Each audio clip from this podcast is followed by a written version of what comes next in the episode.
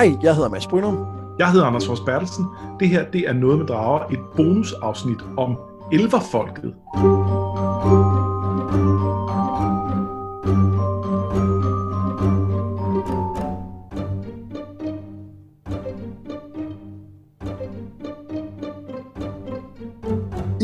Denne her uges særlige bonusafsnit, der er der tre ting, vi gør, som vi aldrig har gjort før. Vi kaster os over en serie. Vi tager ikke hele serien, men starten af den. Vi taler om en tegneserie, og så har vi for allerførste gang en gæst med. Og det er dig, Marie Marvel Olofsen. Velkommen til øh, Noget med Drager. Tak skal du have. Jeg er glad for at måtte være med. Vi er meget spændt, og det er jo øh, både fordi, at vi ikke har prøvet at have en gæst før, men også fordi, at du er jo øh, øh, gigantisk elverfolket fan. Er det ikke rigtigt? Jo, altså, øhm, altså jeg er jo ikke sådan en, der render rundt i ført elvertøj eller elverfolk kostymer, men jeg har læst serien i virkelig, virkelig mange år. Jeg, jeg tænkte også mere som i, altså man kan godt være fan på mange måder. Altså vi, vi klæder os jo faktisk heller ikke ud som, øh, som figurerne fra, øh, fra Game of Thrones, og dem, men, men vi synes selv, vi er ret store fans alligevel. Ja, men det, så vil jeg også sige, så er jeg ret stor fan. Øhm, og anledningen til, at vi skal tale om elverfolket, det er, at de øh, for nylig er blevet genudgivet på dansk øh, fra forlaget Fahrenheit. Der er kommet sådan nogle øh, store, flotte øh, bind, hvor der er samlet fem album i hver bind, og indtil videre der er udkommet to, og jeg kan næsten ikke forestille mig andet, end at der er flere på vej. Og det vi skal tale om i dag er det første bind, altså de første fem albums i, øh, i serien, som jo efterhånden er en, øh, en gammel sag. Hvornår læste du den første gang, Marie? Kan du huske det? Ja, det kan jeg godt. Øhm, det var i øh, 1988, er jeg ret sikker på. Altså det er jo lidt, måske var jeg ikke så ops på årstal dengang, men når jeg så regner tilbage, så tænker jeg, at det var i omkring 88, hvor jeg fandt Øh, jeg tror altså, det er det, der så hedder album nummer 7, faktisk, øh, nede i min skolefritidsordning, lå det på bibliotekshylden. Og så øh, faldt jeg over den dag og læste det. Så det er jo, ja, det er en del år siden, må man sige. Øhm, men der var serien jo allerede, der var den faktisk 10 år gammel. Øh, den, den blev startet i, i 78. Men jeg kan huske, fordi at øh, jeg har også læst dem som, øh, som barn, og netop også fundet dem nede på biblioteket på grund af de der mega flotte forsider og sådan noget, fordi det var noget ja, af det, det fantasy, man kunne få fat i. Men jeg husker det også som sådan en serie, der aldrig sluttede. Altså, jeg, jeg, jeg, jeg har aldrig læst den færdig, tror jeg, fordi på et eller andet tidspunkt, så, så kom der ikke flere albums, eller også så lagde jeg bare ikke mærke til det. Har du læst, altså, er, er serien afsluttet, og har du læst den færdig? Ja, det, ja til begge dele. Øhm, men det tog rigtig, rigtig mange år. Øh, det var faktisk først sidste år, som jo så var i 2019, at jeg fik listen færdig, og øh, købte alle de øh, albums, jeg manglede. Så nu har jeg faktisk øh, alle 61 albums 61? i serien. ja, der er 61, ja. Altså, det, så man kan sige, det har, været, øh, det har været længe undervejs ikke? at læse hele serien. Jeg kan måske skyde ind, at, øh, at det med at, øh, at få købt alle de der albums, det var en af grundene til også, at, øh, eller en af en anden anledning til, at Marie er her i dag og taler om elverfolket. Fordi Marie og jeg arbejder sammen til daglig, og en eller anden gang så sad hun over frokosten, og så sagde hun, at nu havde hun lige fuldendt sin samling af elverfolket. Og det synes jeg lød helt vildt sejt. og så tænker jeg, det, det, det, altså, der må vi da gøre et eller andet med det. Ja. Men Anders, du har ikke læst dem, vel? Nej, det har jeg ikke. Altså, nu, nu har jeg læst det første bind, men, øh, men jeg har ikke læst dem før. Øh, jeg kan godt huske, at jeg har set dem nede på mit øh, lokale bibliotek. Øh, men øh, på en eller anden måde, så, så fangede det aldrig. Jeg, jeg tror, at jeg blev forvirret af dem. Øh, jeg tror, der er noget med, at da jeg var tilstrækkelig, eller da jeg var, da jeg var sådan yngre, øh, så var der noget med, at de var så sådan curvy, at jeg var i tvivl om, om det var... Øh, om det var sådan en voksen tegneserie med sådan lidt, øh, øh, sådan lidt våget. Og da jeg så blev ældre, så nåede jeg en eller anden alder, hvor jeg tænkte, ah, tegneserie, det er jeg da for gammel til. Øh, hvilket selvfølgelig er noget vås, men jeg var teenager, og ja. Øhm. Det kan jeg godt, øh, jeg kan godt forstå øh, tanken, fordi jeg tror også, at den første gang, jeg fik fat i dem, det var både den der følelse af, at altså, det er virkelig nogle smukke tegninger, og det er simpelthen så flot tegnet, men også sådan lidt sådan, at må jeg godt læse det her? Er, det, er, jeg, er jeg gammel nok til det her? Men altså nu lå det jo ja, så der, hvor på min fritidshjem, så der måtte jeg jo godt læse tingene, men ja. Men, men de er meget liderlige, ikke? Det kan vi godt sige, ikke? Mm, pff, Altså, det, det, altså, dele af dem er i hvert fald. mit otteårige jeg opponerer lidt imod øh, brug, brugen af øh, men det, jo, altså der er mange, øh, men der er jo aldrig noget sådan eksplicit sex, for eksempel.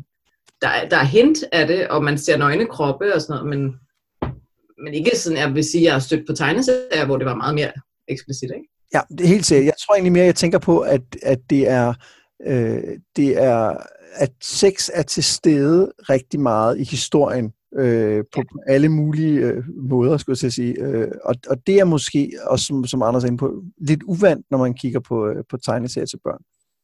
Ja, jamen, det har du ret i. Det er, det er helt klart Altså, det, det er en det, del af deres liv, ja, altså i elverfolket. Og så, så kan jeg også sige, at altså, du, du har jo så læst dine gamle albums, tænker jeg, dem du har samlet mig i over overvis. Øh, i, I den her nye, der, er, øhm, der er i, i det bind, øh, vi har fået fra, fra forlaget, øh, vi har været sende os, der øh, slutter det med ikke, ikke bare de her, er der de her fem øh, albums, som, som vi egentlig skal tale om. Der er sådan nogle små udklip og bonusting og sådan noget. Og der er noget af det er altså der, hvor øh, en af karaktererne, Tyde, som vi skal snakke mere om senere, øh, øh, er sammen med, øh, med, med, med tre kvinder fra den her øh, øh, lokale landsby. Ja. Og det, øh, altså, det må man jo gøre, som man vil, men, men det er også måske noget, jeg ikke tænker, jeg som otteårig sådan helt havde været, altså, det, det havde jeg synes var sådan lidt, lidt voldsomt. Jamen, jeg ved heller ikke, hvor meget man opfatter, når man er... Altså, selvfølgelig forstår man godt, der sker et eller andet. Og måske var det også der, hvor, hvor den der tanke om, var det lidt forbudt, måtte jeg godt læse det her, kom ind, men, men det var aldrig det, der var sådan, måske det spændende for mig, eller sådan, da jeg var yngre. Det var der, men det var ikke noget, men, men altså Tyde, han er helt klart en øh, skørtejæger, eller hvad vi kalder sådan en. Jeg, jeg er altså ret sikker på, at den der bonus-tegneserie også har været trygt i et af de tidlige album, men er det rigtigt husket, Marie, eller er det bare mig, der... Øh, altså, nu, Den nu der har jeg jo ikke set med- med albums. Nej. Men, men Tyde har helt klart noget i gang med tre fra, øh, fra, de, fra solfolket. Men i, Og Tyde er hele vejen igennem. Hvad siger du? her er det sådan en sort-hvid øh, ekstra historie, der er øh, bag os. Den har jeg ikke set nogensinde, okay. men den vil jeg gerne se. Nå, den er, den er, altså, men det, det var specifikt det, jeg, jeg hentede til. Og det er jo vigtigt at sige, at det er jo ikke en, øh, jeg mener, det er jo ikke som en kritik eller som noget dårligt. Altså, det, jeg tror bare, det var mere det der med, at jeg kan sagtens ikke genkende til det der, som, som du beskriver, Anders, med, at må jeg det her? Er det, øh, er det for mig? Øh, det kan jeg egentlig godt se. Jeg tænkte på, inden vi starter, så kunne jeg godt lige tænke mig at, øh, at, lige, øh, at lige høre lidt om, hvordan det var at, øh, at starte her. Jeg kan godt tænke mig lige at, at spørge dig først, Marie. Har du, du har jo læst de her tegneserier mange gange, kan jeg næsten forstå, både øh, for dig selv og for din, for din datter. Men læste du dem på en anden måde denne her gang, til når vi nu skulle til at, at gennemgå dem på, i, i den her podcast? Ja, øh, jeg tror faktisk, altså alle de gange, jeg egentlig har læst dem i mit liv, har jeg læst dem på andre gange. Man kan sige, man læser jo noget på en måde, når man er 8 år gammel, og så når man er... Altså, jeg læste dem jo nok ikke regelmæssigt, men jeg kiggede i dem og læste i dem, indtil jeg måske var altså sådan 18-19-agtig. Så var der mange år, hvor jeg ikke læste i dem, men hvor jeg faktisk stadig godt kunne finde på at købe dem, hvis jeg faldt over nogen, jeg manglede, bare for lidt sådan, jeg skal have min samling, ikke? Og så var det, jeg læste dem der sidste år for min datter, som var fem på det tidspunkt, og ligesom fandt dem inde i reolen. Øh, og var sådan, hvad er det her for noget spændende noget, mor? Og så, så blev jeg ligesom, nu, så nu skal jeg simpelthen have hele den her samling. Det går jo ikke, hun skal jo ikke sidde med en halv samling. Vel? Og så det er jo helt noget andet at læse for et barn, fordi netop faktisk, apropos hele det her med deres seksualitet og sådan noget, det tog mig, eller jeg, jeg tog mig selv i, at det faktisk nogle gange var næsten sværere at læse øh, de her øh, seksuelle eller semiseksuelle scener, der er. Øh, men det, når der, der er jo sådan nogle Øh, spoiler alert, der kommer nogle meget store slag senere i elverfolket. Øhm, det, var, det var mærkeligt nok ikke så svært at læse, for krig er åbenbart mindre farligt end sex, for det er jo sådan på en eller anden måde sådan meget amerikansk ting. Og så nu her, så genlæste jeg dem jo selvfølgelig inden, at vi skulle have det her, og der øhm, så lægger man mærke til nogle, nogle andre ting, nogle sådan prøver ligesom at, at kæde det hele sammen igen. Altså, og så også fordi jeg prøver ligesom at lade være at lave en spoiler, ikke? så jeg er sådan meget opmærksom på at altså prøve at læse dem med nye øjne, som for eksempel Anders har, har gjort, ikke? hvilket jo på en måde er svært, når jeg nu har kendt serien i 30 år eller et eller andet. Men, men det er også en meget sjov måde at prøve at læse det på. og se på det på en anden måde. Altså, hvordan oplever man det her, hvis man ser det første gang? Jeg kan sagtens genkende til det med netop at læse om, om sådan noget med, med sex for sine, sine mindre børn, og det tror jeg også meget handler om, at det åbner for en masse spørgsmål, som, som man selvfølgelig skal besvare, men som man bare ikke måske lige gider at besvare lige der, når man sidder og læser en historie, og det, hvor det, det gør krig ikke ja. på samme måde. Altså det, det, det åbner også nogle andre spørgsmål, men det er måske uh, senere. Men hvad med dig, Anders? Hvordan var det at, at læse bare lige sådan uh, antydningsvis, hvordan var det at læse dem her for første gang? Jamen, øh, det, var, det var sjovt. Øh, jeg, øh, Øh, jeg brugte lidt tid på at komme i gang.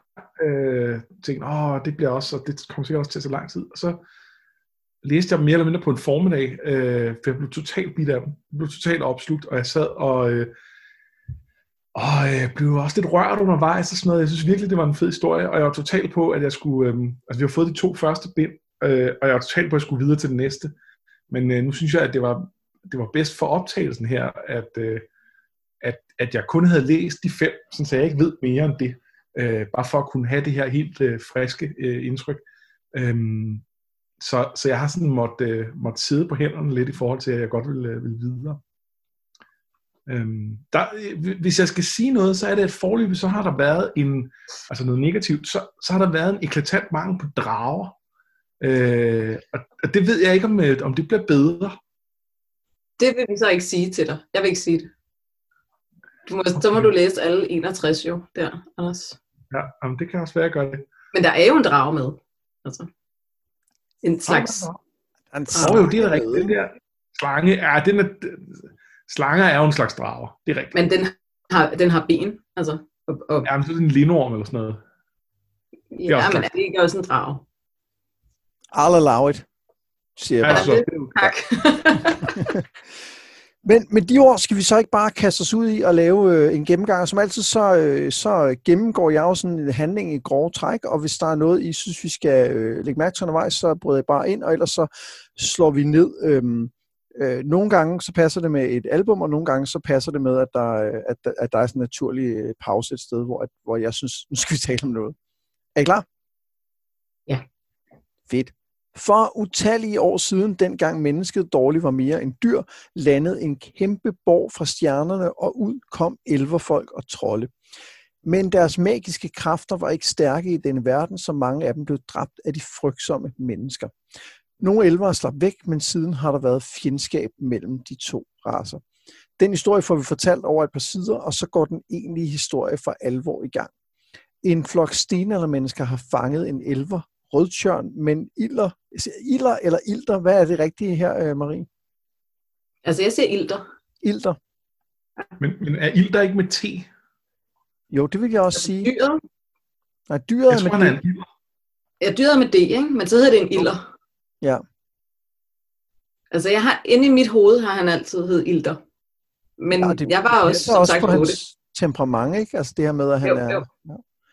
Øhm, ja, og det er, jo en, øh, det er jo en sjov ting ved det, øh, fordi øhm, man kan jo nogle gange se tegninger i, øh, i de her albums, hvor der er den originale, det originale navn på øh, karakteren, og han hedder jo Cotter på engelsk. Det er også lidt spøjst, at han så er kommet til at hedde ilter på dansk. Ja. Men, Ja, men jeg, har ikke, jeg har ikke forklaringen. Han kunne jo have heddet Åd, eller et eller andet i den stil, ikke? hvis man gerne vil beholde den der sådan knivagtige øh, lyd. Men, Men, men det kan jo så- også være det der med, altså netop som du siger med hans temperament. Altså det passer jo virkelig godt at hedde ilter, når man nu er, har et ilter temperament, ikke? så, Bortset fra, at det stadig ikke staves så. Ja. Ja. Det, hvis, nu hænger du dig i nogle små detaljer, ikke? Men en ilder er jo også... Øh, Et lille ejet dyr. ja, det er nemlig et lille ejedyr. Det er lige præcis det der. Ja, jeg, jeg synes, vi er et, øh, det, allerede her er der en, øh, altså en, en potentiel konflikt, som kan, som kan ødelægge resten af optagelsen. Fuldstændig. Fuldstændig. Nå, Ilter. Ilter. Godt, men Ilter og andre af hans øh, ulverytter, de angriber lejren, de dræber et menneske og får befriet fangen. Øh, Ilter tror deres shaman og siger, at næste gang vil han flå ham, og så rider de afsted. Tilbage i lejren taler Skumring, som er Rødtjørns livsledsager og menneskene, og Ilder siger, at de altid har hadet elverne. Bare man kunne flytte til et sted uden mennesker, siger hun, men Ilder siger, at dette er deres hjem, altså skoven, og hvad skulle der også være bag ved den. og det her, synes jeg, er et, et, et ret godt sted lige at starte, fordi vi får, vi får sindssygt meget forklaret på, på relativt få sider. Denne her forhistorie, øh, hvad tænker I om, øh, om den på det her tidspunkt? Jeg synes næsten faktisk, at Anders skal have lov til at svare, fordi jeg kender jo virkelig resten af historien, så jeg prøvede virkelig at læse det stykke med, med meget nye øjne, øh, og jeg vil give det ret, Mads, man får sindssygt meget info på meget kort tid, men jeg kunne vildt godt tænke mig at høre, hvad Anders egentlig får ud af det. Øh, jamen, jeg, øh, jeg, jeg, jeg synes, øh, jeg, jeg var sådan lidt overrasket. Øh, jeg, jeg havde ikke regnet med, at det var så rumvæsenagtigt. At de er jo kommet flyvende fra et eller andet andet sted, og det er meget... Øh, øh, det, det er sådan lidt specielt. Øh, men, men samtidig så synes jeg, det giver meget god mening, at man kan, altså, der er også noget med de her stenalder-mennesker, de møder, at man godt fornemmer, at der er et eller andet med deres tidsperspektiv, og der ikke er det samme, hvilket er ret fedt. Øhm,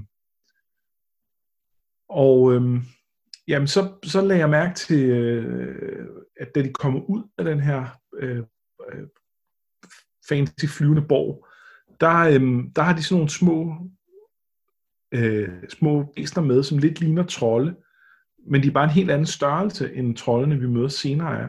Og det synes jeg var interessant, og hvor jeg tænker, kan vide om, om er det de samme, eller er det ikke de samme, og er det, det er så deres udvikling, og får man noget at vide om det og sådan noget? Altså, jeg tror, de er troldebørn. Ja, det tror jeg også. Det, det kan godt være, det er bare børn. På, på tegningen der, ikke? Ja. Altså, der er sådan en, øhm, en tegning i starten, som jeg altid har virkelig, virkelig holdt meget af, og det er sådan, at man har lige fået historien om de der fortidselver, så vidt jeg husker, eller dem, der landede. Og så er der sådan et billede af dem, og de sidder og gemmer sig i en busk, og de er bange for de der mennesker. Klip til Tyde og Ilter, der sidder på samme måde, øh, med nogle lidt grovere træk, men, men fuldstændig i samme position, så man kan se, altså lige det billede giver bare sådan et godt indblik i, at den her kamp mellem elver og mennesker har foregået altid, altid, altid, og at de stadig ligger der og bange i buskene for de der mennesker, ligesom deres forfædre, bare dem, der først kom til jorden. Øhm, og det er især der, man får også det der sådan en eller anden form for tidsperspektiv, synes jeg, som er ret fedt. Det, det er en sindssygt fed øh, billedsekvens, øh, der er der. Også fordi, at den jo fortæller en klar tydelig historie om, at det er det samme, der foregår, men samtidig har de jo også ændret sig, fordi de første elver ja. ligger, som du også siger, de ligger gemmer sig, hvor at øh, Ilder og Tyde ligger på lur.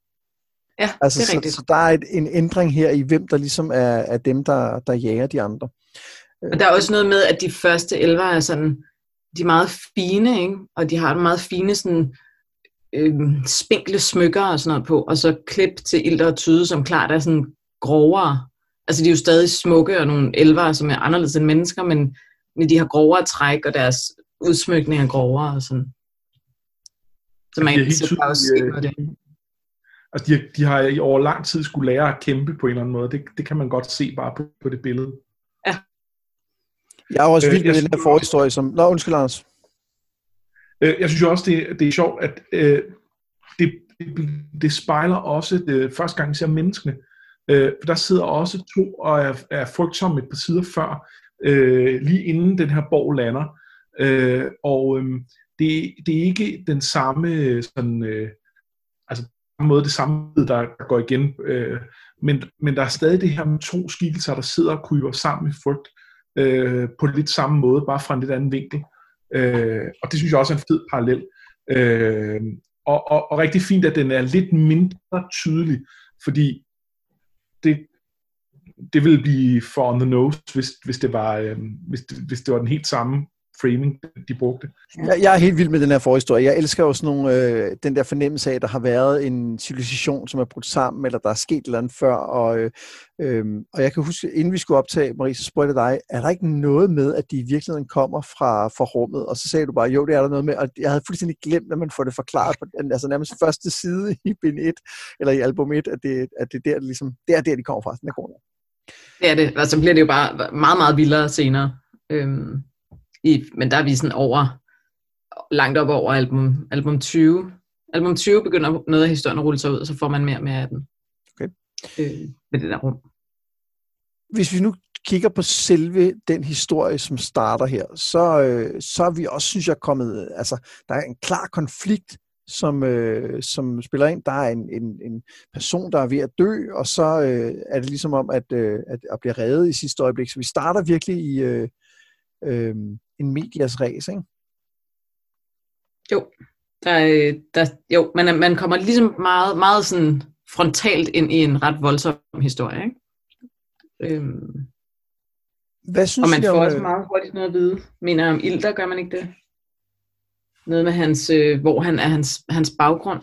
Eller er det først lidt senere? Det var øh. man, man får meget hurtigt tegnet et billede af, hvem han er, blandt andet ved. Ja. at øh, han, jo, han jo dræber en af de her, et af de her mennesker, men han siger også, nu er der, nu har der flyttet nok blod, nu, nu skal vi afsted. Så han er, jo, han er jo tydeligvis ikke bare en, og, og vi får også ved, at det er første gang, han dræber et menneske. Så der synes jeg, der er, der er rigtig meget, øh, der bliver afsløret om ham allerede på det her tidspunkt.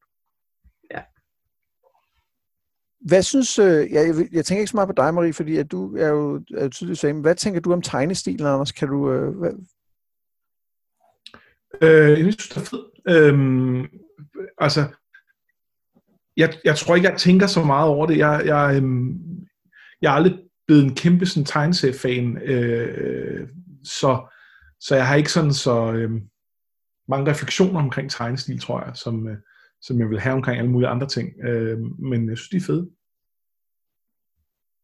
Altså Ja, jeg for mig, hvis jeg skyde noget ind der, øh, da jeg var barn, øh, der læste vi jo, vi læ- har altid læst tegneserier hjemme hos mig, men det var rigtig meget øh, Tintin og Lucky Luke og Asterix og Yakari og noget, der hed Sibyline, som var en ret fin lille tegneserie. Øhm, og der er tegnestilen jo markant anderledes end de her. Så i hvert fald for mig har det betydet rigtig meget med, med den måde, de tegnede på. Altså det var også en af grundene til, at jeg faldt for dem i sin tid, fordi det var det er jo fantastisk flot og meget sådan levende tegninger. Ikke? Der er mange udtryk også i deres ansigter og sådan noget. Altså Tintin har jeg ved ikke, tre udtryk eller sådan noget.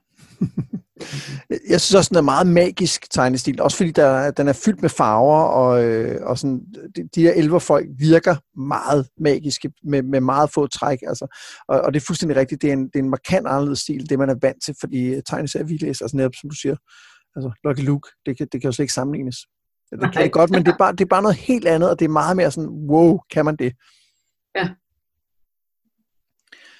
Øhm, lad, os, øh, lad os prøve at hoppe lidt videre, og så, øh, så som altid, så bryder jeg jo bare ind, hvis der er noget, I synes, vi skal hive fat i. Fordi senere så sidder Ilder og hans bedste ven Tyde og kigger på stjernerne. Ilder har ikke dræbt et menneske før, og han har en fornemmelse af, at noget slemt vil ske. Tyde er ikke bange for menneskene, men så får de pludselig en besked fra deres ulve. Menneskene er på vej med ild. De sætter ild til skoven, trods elvernes protester om, at det også vil blive deres egen død, og ulverytterne må flygte til troldenes huler. Elverne og troldene har handlet før, men der er ikke meget tillid mellem de to folk. Kong Gråskaren lader dem modstræbt med for mad, men slår tyde, da han rører ved en hellig magnetisk sten, der ligger i tronsalen. Ilder bliver rasende, slår et stykke af stenen af til øh, tyde og tror med at dræbe kongen, hvis han ikke hjælper dem. Så kongen tilbyder at føre dem til gangen med det gyldne lys, hvor de kan finde en ny skov helt uden mennesker. Men det er en fælde. Gangen leder nemlig ikke til grønne skove, men til en gold og varm ørken. Og mens elverne kigger ud på den nådesløse sol, får troldene gangen til at styrte sammen bag dem, så der ingen vej er tilbage. Hvad, øh, hvad tænker I om, øh, om trolde og elver på det her tidspunkt? Jeg tror, jeg tænker, at, øh, at det er meget drastiske øh, midler, de tager i brug, øh, trollene. Øh, jeg kan godt se fra deres perspektiv, at det ikke er fedt at blive invaderet og truet og den slags. Øh, men det er samtidig øh, meget nådesløst at øh, vælte folk ud et sted, hvor de sandsynligvis ikke kan overleve og blokere øh, vejen bag dem. Det er rimelig hardcore. Jeg, jeg har sådan to ting, som egentlig, og måske er det først noget, der har slået mig lige nu, eller sådan også lidt i dag, da jeg genlæste den. Øhm, altså at både, både menneskene og trollene, Øh, de foretager jo, eller de tager nogle handlinger, eller de træffer nogle valg, som, som kommer til at gå ud over dem selv, ikke? Altså, menneskene sætter ild til deres eget hjem. Det, det er fandme dumt, ikke? Øh, trollene, de sender dem, de sender elverne væk, men vi har allerede på det her tidspunkt jo forstået, at elverne jo hjælper trollene også, ikke? Altså, det, der, det siger et eller andet med, at hvis det ikke var for os, så ville de ikke få mad, fordi de er nede i de der huler hele tiden, ikke? Øhm, det er sådan egentlig... Altså, det er jo lidt spøjst, egentlig. Men der er måske noget om, at, at øh, altså det, det er jo lidt sådan en hippie-serie, sådan som, som jeg læser den. Øh, og, øh, og, og der er jo et eller andet tema om, at vi, øh, vi ødelægger verden for os selv, øh, og det er en del af at være menneske, og åbenbart også tror, øh, og hvor elverne i en eller anden grad måske så fremstår som kontrasten, dem der i højere grad forstår, at verden hænger sammen på forskellige, altså på, på, på, på komplekse måder, og at vi kan ødelægge en del af den, uden at vi også skader os selv. Øhm. Jeg synes også, man kan argumentere for, at, øh, at vi ser et, en klar ting her med, at, at vold leder til ulykke. Ikke? Altså, at når, når, øh, altså, når menneskene går til drastiske midler for at komme af med elverne, så går det også ud over dem selv. Men der er også noget med trollene, altså i det øjeblik, hvor at, øh, at Ilder tror med at dræbe kongen, så ender det jo faktisk med, at det leder til hans egen undergang, eller potentielt set i hvert fald, fordi han bliver livet.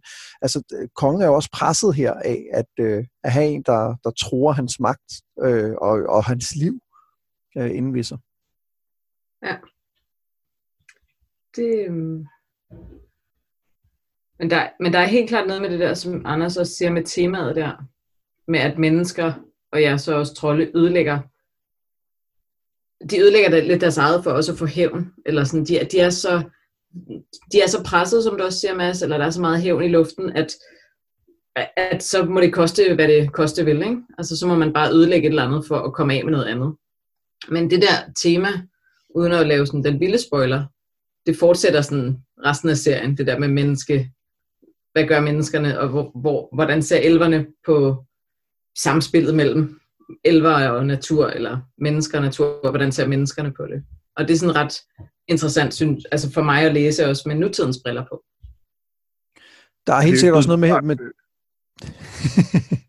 Hvad siger du, Anders? Undskyld. Øh, det er jo ikke blevet mindre aktuelt øh, ja, præcis. at tale om at ødelægge, øh, ødelægge verden for en selv. Jeg skal lige vende mig til det der med, at vi er tre, så at, øh, at hver gang der er en, der er færdig med at tale, så kan jeg ikke bare begynde at tale, fordi så sidder vi måske øh, flere. Jeg tænker bare på, at jeg, jeg er vild med, igen får vi en fornemmelse af, at der er en forhistorie her. Altså, vi, vi, fordi mm. det er jo elverne siger jo, se, vi har jo handlet mere, I har også nyt godt af det og sådan noget, men det, men det er tydeligt at se, at trollene har en lidt anden idé om, hvad der er foregået.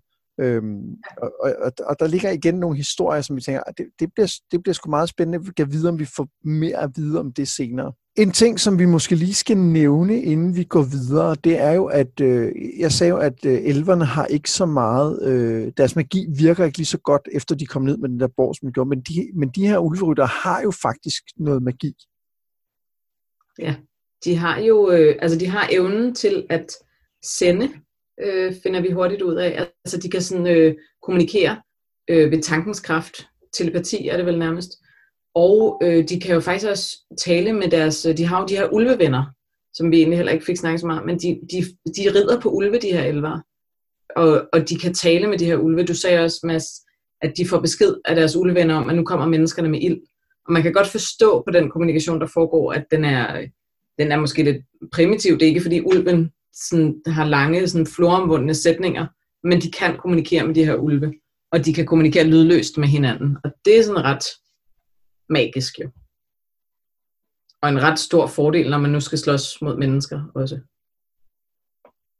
Og, og skal vi ikke også lige holde fast i, hvor, hvor helt urimeligt badass de her ulverytter er, ikke? fordi de rider på ulve, som de kan tale med. De kan tale med hinanden med tankens kraft over stor afstand, og Ilder har en, en, en sej krumsabel. Altså, ja. De, ja. de er så seje, når man, øh, når man sidder og læser den her, og, og går rundt i sådan en, han går rundt i sådan en, en, en pelsvest og bar mave og sådan noget, han, og det, de, de er simpelthen så seje. Ja, det er rigtigt. Det fik vi faktisk slet ikke sådan rigtig uddybet. De er mega seje. Altså, de, kan, øh, de kan alt muligt. Og hoppe. Altså, de rider og hopper og springer rundt på de der ulve. Ikke? Jo. Og de er jo også altså, tydeligt igen, det er meget smukke tegninger, men det er også nogle meget adrette, muskuløse elvere, vi her har tale om. Ikke? De har ikke et gram fedt for meget på kroppen. Altså. Men ulverytterne de beslutter sig for at drage gennem ørkenen lede af magnetstenen tyde fik i troldehulerne. Og til sidst ser de bjerge i horisonten og tænker, at der måske er håb. De når frem til bjergene og ser pludselig, at der findes andre elvere, men de er mere som mennesker, siger Ilder. De går ud i solens lys og har hverken huler eller ulve. Her øh, ser vi også elverne Reik og Litar, som flytter sammen, og så angriber ulverytterne. Øh, desperate efter at få mad. Men da Ilders øjne møder Litar, er det, er det også sådan, du vil sige Litar? Er det uh, Lita? Nej, jeg vil sige Leta. Leta? Men, ja. Ja, men det kan jeg godt følge, men, øh, men der, der tror jeg altså ikke, du får din vilje her. Der. Nå, men da Ilder møder hendes blik, så beslutter han sig for at bortføre hende. Raik følger efter og viser, at øh, han har andre magiske kræfter end at sende, som uldrytterne kan. Øh, han kan få øh, dyr og elver til at stå helt stille og blive lammet bare med tankens kraft. Og han sværger ved de høje, at det vil koste dem dyrt ikke at slippe Lita fri, og så aner ulverytterne, at der måske er et slægtskab, da de høje jo også er deres forfædre. Så de går med til at tage øh, ned til landsbyen for at få svar på deres spørgsmål. Og, øh, og nu talte vi faktisk lige om elvermagi. Og nu får vi så at vide, at der er flere former for magi. Og det, jeg er ret pjattet med det. Altså det her med, at, der, at man opdager, at der findes noget magi, som kan noget andet, uden det bliver helt forklaret. Ja. Øhm, altså det, som, som, jo, altså, som er lidt sjovt ved lige den her, det, det resume, du lige har lavet, det er jo, altså det første magi, du lige nævnte, det er den der magiske ledesten, ikke? Som, som man jo afkoder, at jeg gør i hvert fald, som, som noget, der er magnetisk. Ja, 100%. Men elverne kender, kender til synligheden ikke til det her med metaller, der kan være magnetiske. Selvom de ved alt muligt om natur, så er der et eller andet med det her metal og magnetisme, som de ikke ved noget om. Så for dem er det sådan, er den magisk, den her sten, ikke? Men det er ikke, men det er ikke så magisk for dem at kunne sende, åbenbart. Vel? Det er sådan en, sådan en naturlig ja, det er ting. Ja, det er bare noget, øhm, kan. Ja, og så, og så er der et, et kæmpe stort område, som de, som de i hvert fald ikke ved noget om. Øhm, og så er der hele det her med Rejek, som jo så har noget, noget helt andet øh, magi, som, som skovelverne, eller ulverytterne hedder de jo faktisk, de ikke kender til. Ikke? Det, det er ikke en magi, de har set før. Nej. Og så er der jo lige en anden ting, vi lige skal tale om her, inden vi, øh, inden vi går videre, og det er jo øh, denne her øh, bortførsel af, af Lita. Hvad, øh, øh, hvad, hvad tænker du om den, Anders? Som førstegangslæser. Øh, Ja, øhm, jeg tænker, at det, det var en anden tid, da man skrev den. øhm, altså, øh, jeg ved ikke, den, den, den kommer på en eller anden måde til at fremstå relativt uskyldig, og jeg, jeg har det nemt nok ved at læse ind over sådan noget. Jeg bliver ikke sådan... Øh, men, men jeg synes, det, altså, det, det, var ikke, det var ikke et element, jeg havde valgt, øh, hvis jeg skulle skrive historien. Øh, men, men der er kommer nogle ting senere, hvor at, øh, man kan sige, øh, det, det her med, hvad det egentlig er, der er imellem dem, at, at det gør det jo også interessant på en anden måde, at ja, vi kan diskutere om, om Ilder, undskyld, Ilder, det gør helt ondt for mig at sige det, øh, om han, øh, om han har, øh, har han, om han har fri vilje i den her sammenhæng. Øh, det, øh, det, det tror jeg, jeg tænkte, han havde, da jeg læste det her, men det tænker jeg så bagefter over, at det er jeg faktisk ikke sikker på. Altså, da du nåede længere i historien, tænkte du? noget længere i historien. Ja. Altså, jeg vil sige, efter MeToo, så læser jeg i hvert fald det her på en helt anden måde, ikke? Altså, end, end jeg har gjort før. Og det må, man, det må jeg jo bare indrømme. Altså, det, det ændrer måden, jeg ser sådan en her situation på, hvor før, der tror jeg også, jeg har set den måske mere uskyldig. Og også, som du siger, Anders, senere noget sådan, han kunne ikke rigtig gøre andet i situationen men der er, man, eller der er jeg måske så også så meget menneske, så for mig er det svært at være sådan, ej, det kunne du godt have lavet være med, ikke? Men, øhm, jo, og jeg, jeg tror en dag... Det var det, jeg tænkte, men jeg, jeg vil godt give historien benefit of the doubt, øh, og, og også anerkende, at den ja, er skrevet på en anden tidspunkt. Ja, den er skrevet på en anden tidspunkt at jeg så det også som sådan lidt romantisk, dengang jeg læste den første gang. Var sådan, ja, han, det gjorde jeg også. Han er tvunget til det. Men, men det, som jeg faktisk synes, der er nu, skal man jo passe på med at udråbe noget som meget problematisk. Det er jo, det er jo sindssygt rapey, at han bare bortfører hende. Men jeg synes faktisk, det der er, var sværest at læse den her gang, det var den reaktion, som de andre ulverytter har på det. Altså, hvor de, det er sådan lidt noget, de griner af, nå, skulle du ikke have taget noget mad med, og hø, hø, hø, og sådan noget. Det, det bliver sådan ja. lidt bro-agtigt, og det kan, det kan jeg næsten ikke holde ud. Heller ikke selvom jeg læser historien på sine egne præmisser. Og apropos det, så siger Tyde i et par billeder senere, han siger sådan et eller andet med, øh, hun kommer til at skrige, hvis jeg, hvis jeg slipper hende, siger Ilder. Og så siger Tyde, men så slå hende. Ja. Og så er han sådan, nej, nej, nej, nej, jeg vil da ikke slå hende, men bare det, at, at Tyde kan finde på at sige, så slå hende, altså der, huh, der, der mistede jeg lige ret meget respekt for Tyde der, ikke? Ja. Altså. Og, og det er jo vigtigt at understrege, at historien gør jo det jo meget tydeligt, synes jeg, især når man kommer længere hen, men også allerede på det tidspunkt, at, at ulverytterne er øh, ikke et civiliseret folk. Altså, øh, og jeg er øh, civiliseret i meget bred forstand, men de er, de er meget tæt på de dyr, som de rider på i et eller andet omfang. Øh, og, det, og det bliver også en, en konflikt her, nu når de møder, møder solfolket. Så, så der er noget med at være mere direkte, men, men jeg er helt enig, det er sådan lidt, okay, så det, så det, er der, vi, det er der, vi ender. Altså på, på en side, så er vi lige pludselig øh, over i bare slå hende, så hun siger stille. Men det er faktisk også sådan en af, altså nu igen, læst igen her, at i starten af de her, øh, også her i det, i det første især, det er sådan noget med, at de kalder også, han kalder stammens mænd til sig, og det er mændene, der skal i krig, og sådan noget. Der, det er sådan ret faktisk kønsopdelt lige måske i de første to albums, eller sådan noget, så ændrer det sig meget øh, i resten af serien. Øh, og der er også sådan noget med, hvad kvinder kan, og hvad mænd kan, eller Øhm, og, og det bliver noget helt andet. Men lige her lagde jeg faktisk mærke til, at der, der er det ret sådan kønsstereotypt lige her allerførst. Øhm. Det, det undrer også mig, eller det, jeg også mærke i det der med, at, øh, at det var så skarpt opdelt i, at det, øh, at det var mændene, der, der, der kæmpede. Ja, øh, og, sådan er det nemlig slet ikke i de, i de altså der er det virkelig meget sådan på en eller anden måde mm, an, ikke androgynt, men at, at man kan, det, det, er ikke, det er lige meget, hvad for et køn man har. Man har en egenskab, og man kan være meget krigerisk og være kvinde, og man kan være meget blid og blød og være en mand. Og det er faktisk meget udpenslet i serien, som jeg tænker har været også lidt nyt dengang i 80'erne. Men de første par album her, der er det, der er det bare mere stereotypt. Jeg synes, det passer utroligt godt til, til øh, hele det her sådan lidt hippieagtige tema til elverne og sådan noget, hvis de netop er sådan lidt mere... Øh, at det ikke er kønnet, der er så vigtigt i, i sådan nogle sammenhæng. Og, øh, og derfor var det sådan lidt, og det var mærkeligt, men, men det fandt forfatterne så også ud af undervejs, åbenbart, at øh, ah, den kan vi godt lide. ret hurtigt ud af det, ja. synes jeg faktisk. Øhm. Ja, jeg lagde ikke mærke til det her, du siger det kun var de to første eller tre eller sådan noget. Øh, jeg lagde ikke mærke til det i slutningen, at det var anderledes, men det kan godt være, at det allerede var... Lad os lige øh, vende tilbage til den lidt senere, for jeg kan, jeg kan jo røbe, at vi er ikke helt færdige med det her med, øh, med køn og nederenhed. Øh, men, men der kommer noget hen mod slutningen, som, hvor jeg tænker, at vi lige kan vente igen. Fordi nede i landsbyen, så kan en af deres øh, ældste soløje mærke, at ulverytterne er okay. Øh, men så kommer Ilder i tanke om rødtjørn og skumring, som de efterlod i ørkenen, øh, da han var for svag til at fortsætte. Han var blevet fanget af menneskene og var, var ekstra svag. Han spørger, om der er en helbreder, som er reddet med, og Lita melder sig.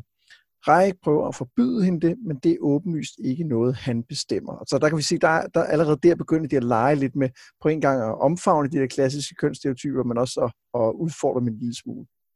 Ja. I stedet så rider han med, da han ikke vil lade de to være alene, og Ilder har en mærkelig effekt på Lita. Af en eller anden grund så bliver ordet tam noget, vi ved er Ilders sjælenavn ved med at dukke op i hovedet på hende. Hun hjælper Rødtjørn, at de kommer tilbage, for de lov til at blive i Sors ende. Øhm, og der er det måske lige værd at nævne, at øh, mens øh, ulverytterne er på vej mod de her bjerge, så kalder de dem Sors ende, og da de øh, møder solfolket, så finder de ud af, at det har de også selv valgt at kalde det her sted. Ja, det, der kommer også lidt af det der sådan lidt magisk ind, ikke? Ilder han siger sådan et eller andet, når vi når derover, det er sovs ende. Og så slutter det nemlig med, at de siger velkommen til sovs ende. Så ja, den, det, den er, det er en virkelig god. Den kan jeg godt lide. Er en lille fin detalje, altså.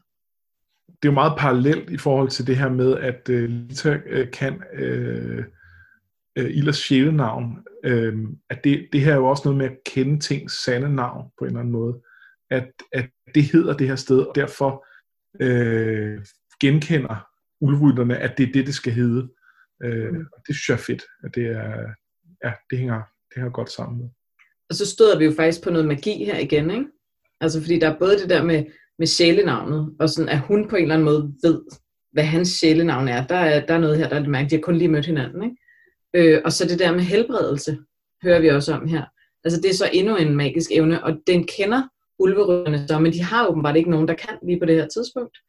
Øh, men de ved godt, at det findes, så de genkender noget, der er ligesom dem selv, nogen der kommer fra de høje. Måske er der en helbreder blandt dem, og det er der så. Ikke? Så der er også det her magiske aspekt af, at man kan helbrede eller hele nogen, der er såret. Ja, og den her, det her med, at hun kender hans sjælnavn, det er jo det, de refererer til som genkend, genkendelsen. Altså at øh, to ligesom øh, sjælevenner eller to øh, partnere i en spe, de ligesom kan genkende hinanden i deres sjæle. Og, og det er jo et af de steder, hvor at den allerede meget tidligt er sindssygt New Age også, den her tegneserie. Ikke? Altså med, at man har, en, man har et ægte sjælenavn, som viser, hvad man virkelig er, og ting har deres sande natur og pakke med naturen. Så der, der er meget øh, New Age indover, uden at jeg synes, det bliver øh, tykt tygt undervejs. Ja, det er sjovt. Jeg har egentlig aldrig tænkt det som New Age. Øhm, men jeg kan godt se, hvad du mener, når du siger det. Der er jo selvfølgelig også noget med helbredelse og magiske sten og sådan noget. Men ja. øhm, ja. Jamen, der er også noget med nogle, nogle, nogle ting, som man sådan typisk forbinder med oprindelige folk. Ikke? Altså det her med at, at have et, et, et særligt navn, som er det, som er en sande kaldenavn og sådan noget. Øh, som jo, man jo også støder på i anden fantasy. Udvalgte kender, ikke? Jeg tror, jeg er meget på den der med, at, at de er blevet meget inspireret af, af naturfolk. Altså af oprindelige folk, som har, som har en helt anden øhm, holdning eller fornemmelse for naturen omkring dem. Altså, at man er en del af den, og, og man skal leve i pagt med den. Man skal ligesom ikke øh, slå den ihjel eller udradere den, fordi man vil øh, have hævn over nogen. Eller sådan. Man, skal, man skal ligesom passe på den, og man er en del af den. Man er ikke separeret fra den. Det er sådan, jeg ser det meget i hvert fald. Og også hele vejen igennem, når man læser serien. Øh, så, så bliver det bare meget tydeligt, at, at, at de har kigget på, hvordan oprindelige folk har en anden holdning til, til deres omgivelser, end, end vi andre, som ja, ikke er oprindelige folk, har, ikke? Jo, altså jeg, jeg tror, de er direkte inspireret af, af især oprindelige folk i Nordamerika. Ja, altså, jeg synes, udrydderne virker meget inspireret af sådan nordamerikanske, øh, øh, den, den oprindelige befolkning i, i, i Nordamerika, øh, i, fra, fra der, hvor der er skove og så videre, øh, og med noget af det her rytterkultur og en lille stamme og sådan noget, det, det, det har sådan en, en følelse, hvor at solfolket, så er vi pludselig øh, øh, ude og være altså sådan noget Arizona-agtigt øh, med øh, dels selvfølgelig med ørkenen, men, men der er også noget af deres, deres øh, sådan udtryk, der er næsten, næsten lidt aztekeragtigt, øh, mm. uden, øh, uden helt øh, selvfølgelig at være det, også fordi det er en lille, lille stamme og sådan noget. Men, men, men der er jo også helt klart noget med, at de er begyndt at, øhm, at dyrke jorden, ikke? Altså man kan se det nærmest som en, som en tid. Altså de første mennesker, de dyrkede heller ikke jorden. De levede mere sådan med den, altså samlede, samler jæger, ikke? Øhm, og så, så bliver vi sådan, sådan nogle landbrugsmennesker, der dyrker jorden og høster og sådan noget. Det kan man sige, det er lidt hvad solfolket er. De har jo også netop mistet det der, lærer vi jo. De har ikke sjælenavne, og de har mistet evnen til at sende. Ikke? Så de har, der er et eller andet, de lever ikke lige så meget i pagt med naturen, som ulverytterne gør. De er ikke lige så meget en del af naturen. De er mere sådan nogle, der, der de er jo stadig i naturen, men de, men de har tæmmet den, eller bruger den på en anden måde. Eller sådan. Men, men der blev jeg i tvivl om, om de øh, har de er de mindre i pagt med naturen, har de mistet mere eller er det ulverytterne, der har mistet mere af deres civilisation? Øh, ja, det fordi det var, altså det synes jeg sagtens, jeg kunne læse ud af det, øh, altså der, hvor vi er nået til nu. Ja. Og jeg synes jo, begge folk virker til, at de har mistet en del af, hvem de er. Altså at, øh, nu, nu gætter jeg jo vildt, men jeg, jeg går ud fra, at de 11 folk, der kom ned i borgen, at de kunne det hele, og sikkert en masse ting, som ingen af de her kan. Øh, og så har begge folk mistet det meste af det, sådan så de kun har nogle ganske få ting tilbage og, og, og jeg, har, kan ikke sige, hvilken livsstil, der er tættere på, på det med borgen, men der er noget med borge, der passer bedre til at dyrke landet, end til at måske at løbe rundt på ulve. Øhm. ja, det er, helt, det er jo helt rigtigt. Altså, det finder man så også ud af senere. At de har mistet rigtig, rigtig meget. Alle sammen, at det de oprindeligt kunne. Der, der er sådan øh, en my tilbage af noget oprindelig magi, der engang var. Ikke? Men øhm, ja, det kommer bare til udtryk på forskellige måder. Ja. Det synes jeg så i øvrigt er et mega fedt træk. Det, det er noget af det, jeg, jeg tænder mega meget på historien. Det er det her med, at de har tabt, hvem de er. Og jeg går ud fra, at det handler om, at de lidt skal genopdage. Øh, det er i hvert fald den ret, jeg vil skrive, der hvor vi nåede til. Øh, og, øh, og det er et vildt fedt tema. Og det her med de to, altså, at de er jo slægtningen, men de har mistet forskellige dele, og ved at få kontakt med hinanden, så kan de potentielt også øh, hjælpe til at løfte hinanden op og sådan noget. Der, det er jo det er mega fedt.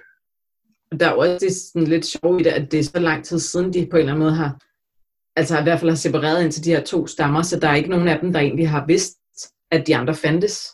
Altså de Nej. ved ikke, at de er en del af et eller andet større puslespil. De kan tydeligvis godt genkende hinanden.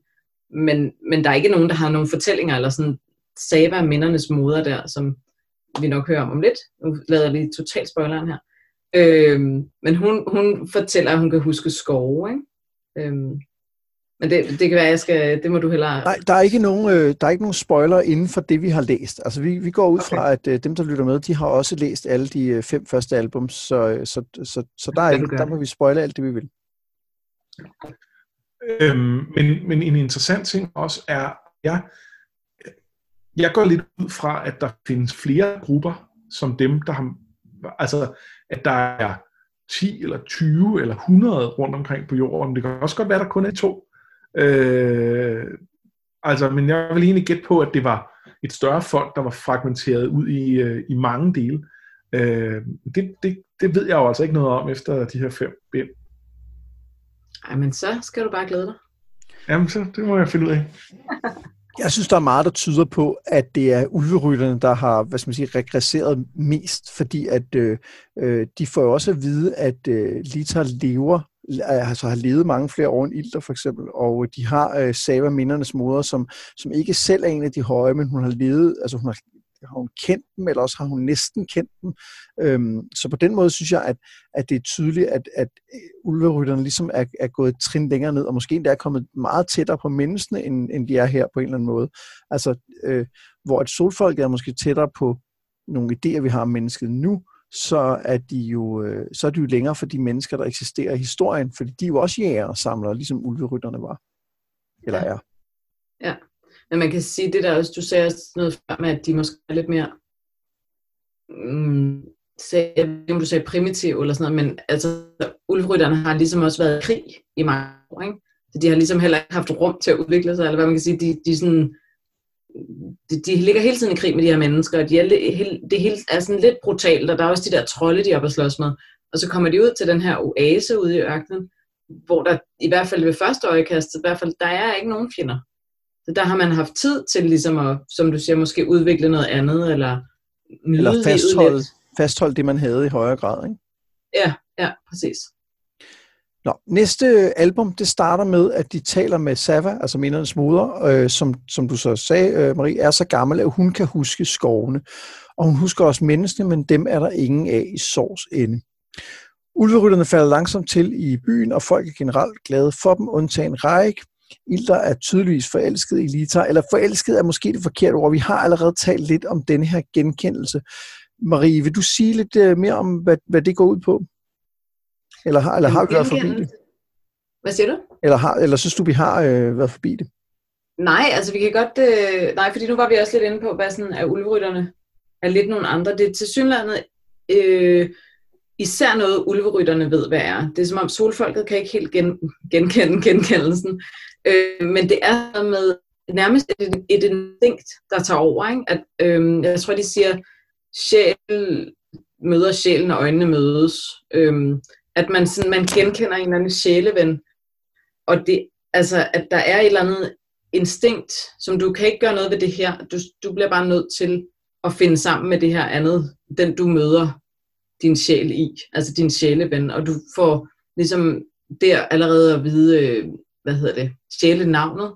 Du får, du får en viden, som, som man ikke får, ved, hvis man øh, bare i citationstegn forelsker sig i hinanden. Der er ligesom et eller andet mere på spil her. Der er noget andet. Øhm, og det er tydeligt et eller andet, en eller anden form for instinkt, som, som man ikke kan gøre noget ved. Der er ligesom ikke noget valg i det her. Øhm, det kan man så diskutere, om der er, hvis man forelsker sig i nogen. Øh, men, men, men det vil, det vil elverfolket nok sige, der var, ikke? at forelskelse er noget andet end en genkendelse. Ja, de siger det jo faktisk direkte, fordi at senere øh, er der jo nogen, der taler om, at, øh, at, de, øh, at de hellere bare vil være forelskede, end at de vil have genkendelsen, at den næsten er for meget. Ja, det er øh, rigtigt. Og det bliver også antydet, at, øh, at det er som om, at tyder og ilter har, har genkendelsen, selvom de jo tydeligvis ikke er et par på den måde. Jamen, de er nemlig så gode venner, tyder og ilter, så de, øh, de kender hinandens sjælenavne, og de, og de kender hinanden så godt. Men jeg tror aldrig, vi egentlig får historien, hvis jeg lige sådan hurtigt løber alle 61 albums igennem, så får vi ikke historien om, hvorfor de egentlig kender hinandens sjælenavn, men det er tydeligt, at de har været venner altid, og er så gode venner, så de har udvekslet sjælenavn, ikke? Altså på et eller andet tidspunkt har de besluttet sig for det. Det er også noget, man lærer senere, om, om man lidt kan, kan tage genkendelsen, om man kan beslutte sig for den, eller man ikke kan. Men det har også meget at gøre med, øhm, med om man får, øh, får elverbørn eller ej, den her genkendelse. Øhm, man bliver ligesom nødt til at have den, for at kunne formere sig. Okay. Ikke bare ved en forelskelse i elverfolket. Så det er sådan en ret stor forskel. Nå, så kan man ikke få, øh, få børn, hvis man bare, øh, hvis man bare er forelsket? Nej. Nå. Det er i hvert fald meget sådan atypisk. Der skal ligesom det her ekstra lag, om vi kalder det magi eller instinkt, eller men der skal det her ekstra noget til. Og man kan også komme til at møde nogen, øh, man møder genkendelsen i, hvor det er ekstremt upassende og irriterende. Altså det vil Ilder og Leta nok også synes, det var lige her. Altså det var, det var ligesom ikke noget, de havde planlagt. Vel? Øhm. Hvordan hænger det her med, at man ikke kan få børn sammen med, at solfolket ikke, til synligheden ikke rigtig ved, hvad det handler om? De har altså, faktisk har... ikke rigtig nogen børn hos solfolket. Og det er simpelthen, de, de har, det er noget, de har mistet sig i ja. en eller anden grad. Ja.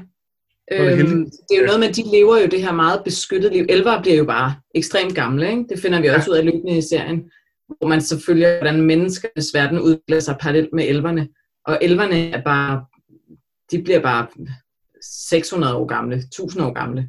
Og, og de, bliver, de ældes ikke på samme måde som mennesker overhovedet. Øhm, men de får heller ikke børn på samme måde som mennesker. Altså elvers liv kan vare det kan vi jo også se på Sava, hun er jo old, old, old gammel, ikke? Ja. Øhm, men, men, men, hvad hedder det, øhm, ulverytterne er ligesom vant til, at livet går meget hurtigt, og er meget sådan brutalt og kort. Så de har på en eller anden måde bevaret evnen til at få børn. Vel for sådan evolutionært for at overleve, ikke? Fordi deres liv er så anderledes. Men solfolket har ikke rigtig nogen børn, fordi det har ikke behov for, kan man sige. De lever jo bare derude, ikke? Der er ikke noget, der truer dem på den måde. Det forklarer også, at, øh, at på et tidspunkt så siger øh, Lisa til, øh, til Sava, at hvis hun finder sammen med Ilder, så vil der komme 11 børn ud af det. Og det bliver ikke forklaret her. Altså, det, det, det, man tolker det ikke som noget specielt, men det giver rigtig god mening. Øh, øh, jeg havde ikke lagt mærke til, at der ikke var, var børn hos solfolket, fordi det tænker jeg bare, selvfølgelig er der det. Men, men det er rigtigt, man ser specifikt ulverytterbørn, man ser faktisk ikke øh, solfolksbørn. Nej, og jeg tror også, øh, der er der ikke en af dem, der er gravid også i det første her, ulverytterne. Øhm, eller så bliver hun det senere, eller sådan men, men ja, der er ingen børn hos solfolket, men det er der hos øh, ulverytterne. Og, det, og der skal en genkendelse til.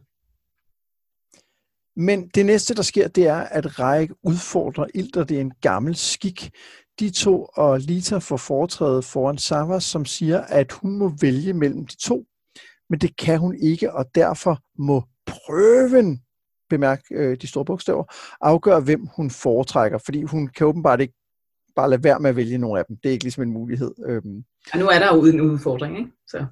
Ja, hun skal bare vælge. Det, det er ikke, altså det, når der er to, der gerne vil have en, så må hun vælge en af dem. Hun kan ikke bare sige, fuck ja, jeg har ikke... øh, None of the above. Men der er noget, der er interessant her, og det er nemlig det der med, at hun... Det, altså, det er ikke øh, den, der ligesom vinder den her prøve. Kan, altså, hun kan ikke... Det er ikke sådan, så har man bare vundet hende. Altså, det, det snakker de også meget om, ikke? Ja, men, det, men som den bliver præsenteret her, så siger Sava jo direkte, øh, der er to bejler, og du bliver nødt til at vælge en af dem. Og så må prøven jo afgøre, hvem du ligesom kan vælge. Altså det, det er i hvert fald Men det så vigtige ord her, det er bejler. Så den, hun vælger, må bejle til hende. Det er ikke sådan, så hun så skal giftes, eller med den, der vinder, eller sådan, den, der vinder prøven. Den, der vinder, har bare retten til at bejle til hende. Men det er ikke, synes jeg, tydeligt på det her tidspunkt i. Jeg er med på, at det, det kommer, bliver tydeligt senere. Men, Siger hun ikke det selv, Leta? Jo, jo, det siger hun, men, men altså, det, hun siger det senere, da, da Ilder har, har vundet. Det vender vi lige tilbage til. Okay. Lad os lige se, fordi nu øh, går prøven i gang, og det er virkelig tre prøver. Det er håndens prøve, som handler om styrke og adræthed, så er det snillens prøve, og endelig hjertets prøve, som handler om at overvinde sin største skræk. Ilder vinder de to første, men den sidste prøve, hvor han skal gå over en smal bro, han er høj skræk, det kan han ikke. Første række går ud på den og falder, så tør Ilder krybe ud for at redde ham, og på den måde ender han med at gøre rent bord. Øh, og jeg snyder faktisk også lidt her i forhold til afsnit, fordi den første, den her, det her album slutter bogstaveligt talt med en cliffhanger, fordi Reik hænger ligesom øh, i, i det yderste af fingerspidserne, og så kommer, og det er først i fjerde album, at Ilder tager ud og redder ham. Så det har været, øh, det har været lidt en, en, et røvalbum at læse i, øh, i real time, når det udkom øh, der. Ja, da man skulle vente på den, det har været noget om. Øh, noget af det, som jeg synes er, er lidt øh, underligt ved de her prøver, det er, øh, det er, at Ilder vinder de første to. Men hvad så, hvis Reik havde vundet den sidste? Hvem havde så vundet? Ja, altså det har jeg også altid undret mig over. Jeg kan simpelthen ikke svare dig på det. Fordi man er jo sådan lidt, ja, det er ikke sten, saks, papir det her, og du har vundet Jo, øh, to ud af tre. Ja. Ja, Hvad var de første så til for, hvis man alligevel bare kan vinde den sidste? ja, det er så mærkeligt, at, at Reik ikke vinder nummer to. Altså, Nå, ja, altså du ved da, hvis altså, de skulle have lavet plottet, så han havde vundet Ja, ja. nummer to. Så som, ligesom, som ja. historie giver det mere mening, at der er en, der vinder den ene, så er der en, der vinder den anden, og så derfor er det den tredje, der ligesom er den afgørende prøve. Ikke? Men det føles stadig lidt som, at det stadig er den tredje på en eller anden måde. Altså ja. de, de omtaler den i historien som om, at, at det ligesom ikke er afgjort, selvom han har vundet de to første. Altså, det svarer lidt til Quidditch. det er Quidditch, ja. ja, så det der skete var, at Ilder fik 150 point for at klare den sidste prøve, og så kan det godt være, at, at altså, uanset hvad der skete i de to første, så har han bare vundet. Ja. Ja. Øh, en anden ting, jeg synes, der, øhm, der er lidt mærkeligt ved de her prøver, det er, jo, det er jo den sidste prøve, er jo helt klart den vigtigste, fordi det er der, hvor Sava ser ind i dem og ser, hvad er ligesom deres største frygt, og så er det den, de skal møde. Øh, og jeg synes jo altid, det er lidt kedeligt, når den største frygt, man har, det er højder. Altså, der er det anderledes mere interessant, at, at Reiks største frygt, det er at tabe. Altså, og Ja. ikke at være den bedste. Men der kan man jo sige, men den har, han har jo allerede oplevet, at han ikke var den bedste. Han har jo tabt de to første prøver. Så, Men så hvis han taber den sidste, så taber han jo definitivt. Så har han ikke engang vundet en. vel?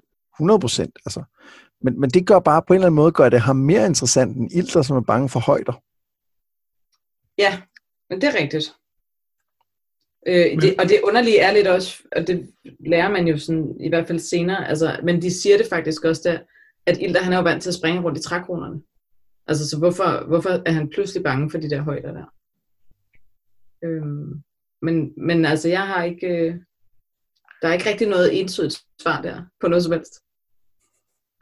Altså, jeg, jeg læste på en lidt anden måde, og, og, øhm, og det var måske, fordi jeg ikke lige nærlæste det, men øh, for det første, så det her med, at hvor, hvorfor han er bange deroppe, det er mit indtryk, at det er han, fordi han reelt kan se, at han vil dø af det. At hvis han gør det der, at så vil han blive blæst ned, og så vil han dø, og det er der ingen mening i. At det handler ikke om, at han er højt skræk, det handler om, at han er øh, at han kender sine egne grænser.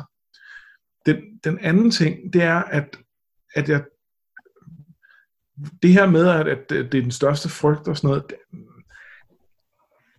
er det ikke lidt bare sådan noget, man siger? Altså fordi, er det ikke, er det ikke et spørgsmål om, at det her er en prøve, som, som mange andre af sådan nogle fantasy-prøver, så er prøven noget andet, end det, øh, den er på overfladen.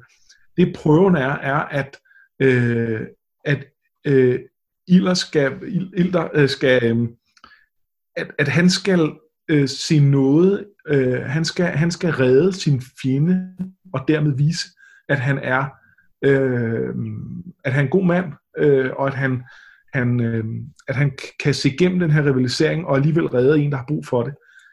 Det er prøven, og alt det der andet, det er bare noget, de siger. Sådan som, som ja.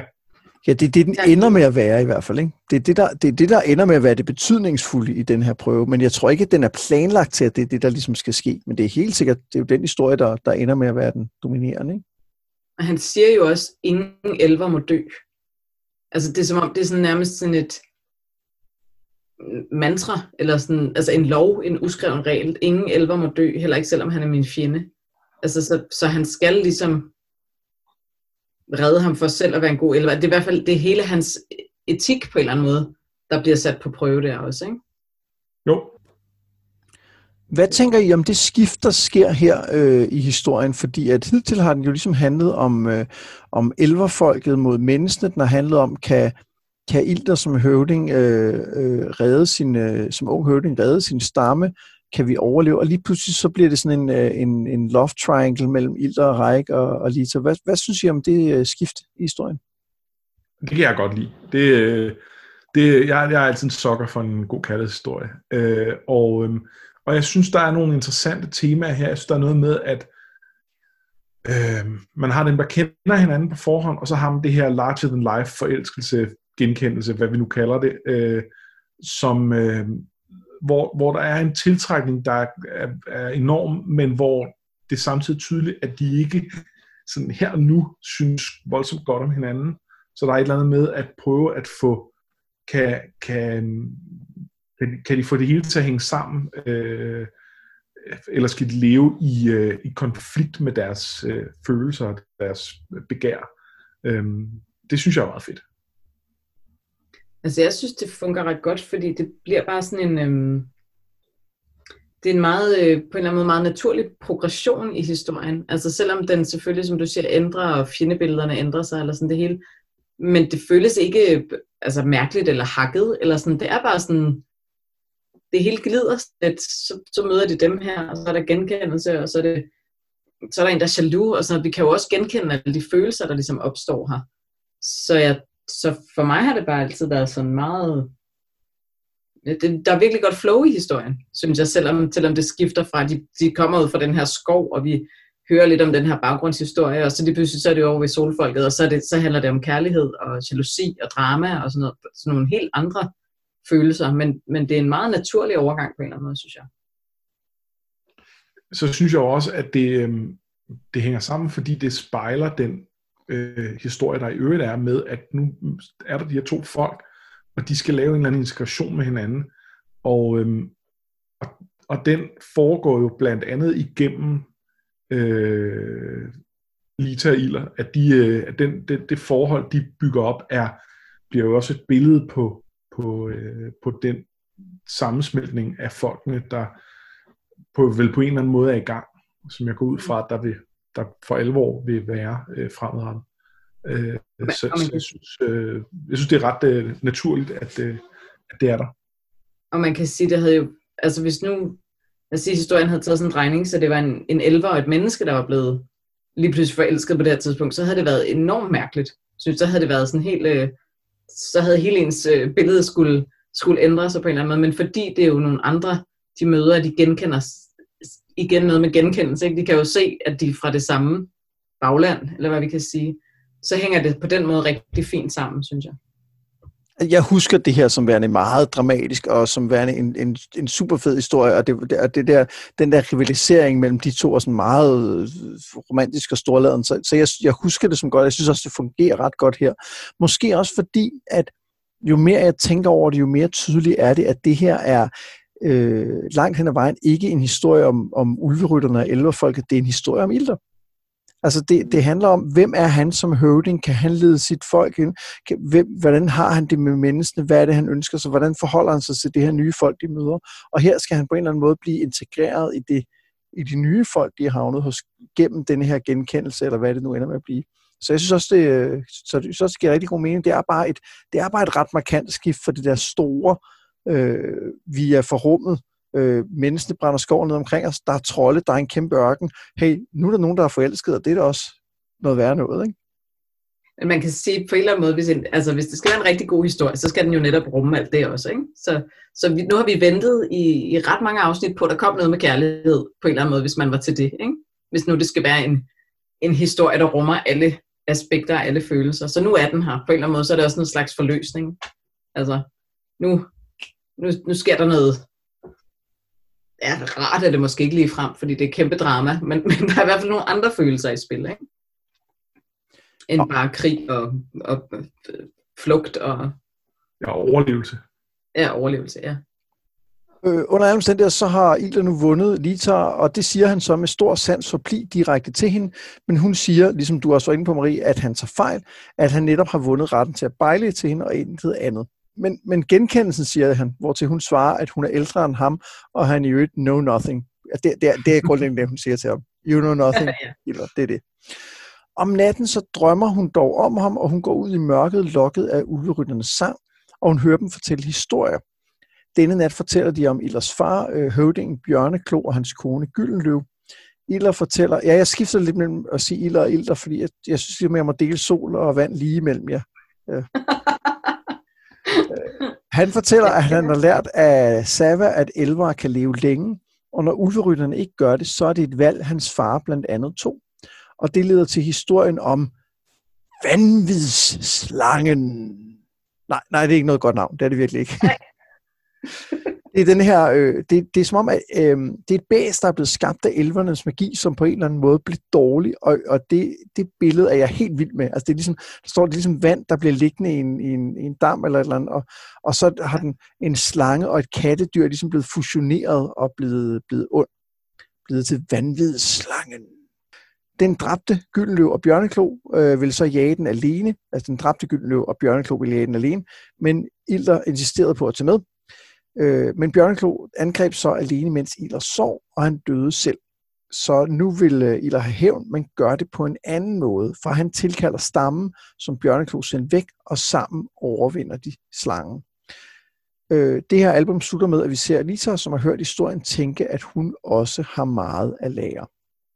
Hvad synes I om den her historie, der kommer? Altså den her historie i historien, det har vi jo talt om før, Anders, og det synes vi er noget af det, der fungerer vildt godt i, øh, i uh, A Song of Ice and Fire. Hvordan fungerer det uh, her?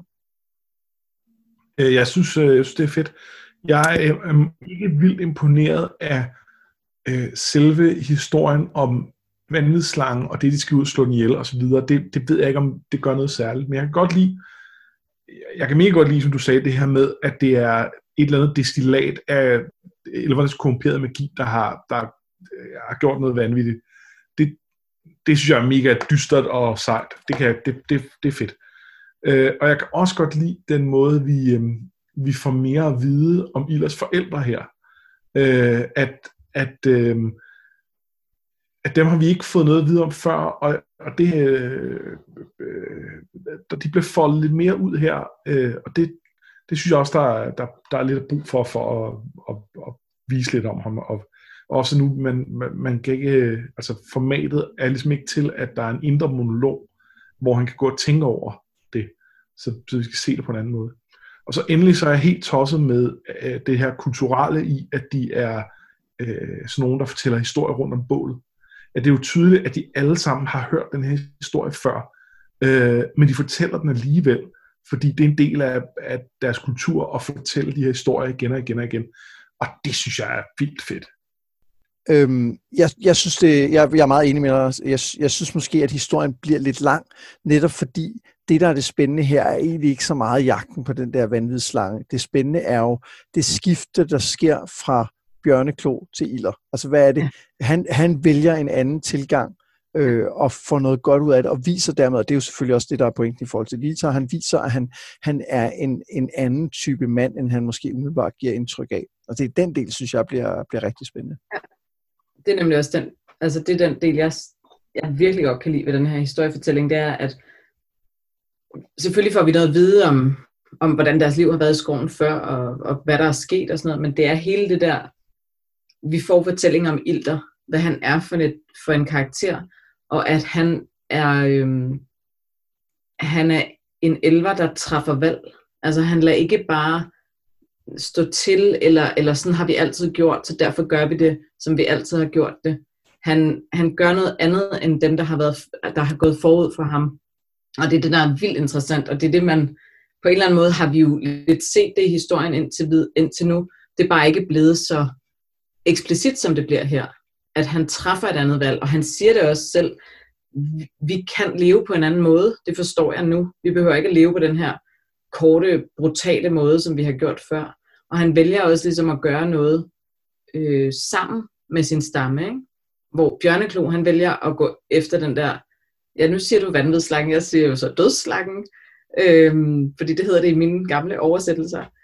Men, øh, men han vælger ligesom, at, at den, den skal han jage alene. Der, der er ikke nogen, der skal gå med ham, det er hans hævn.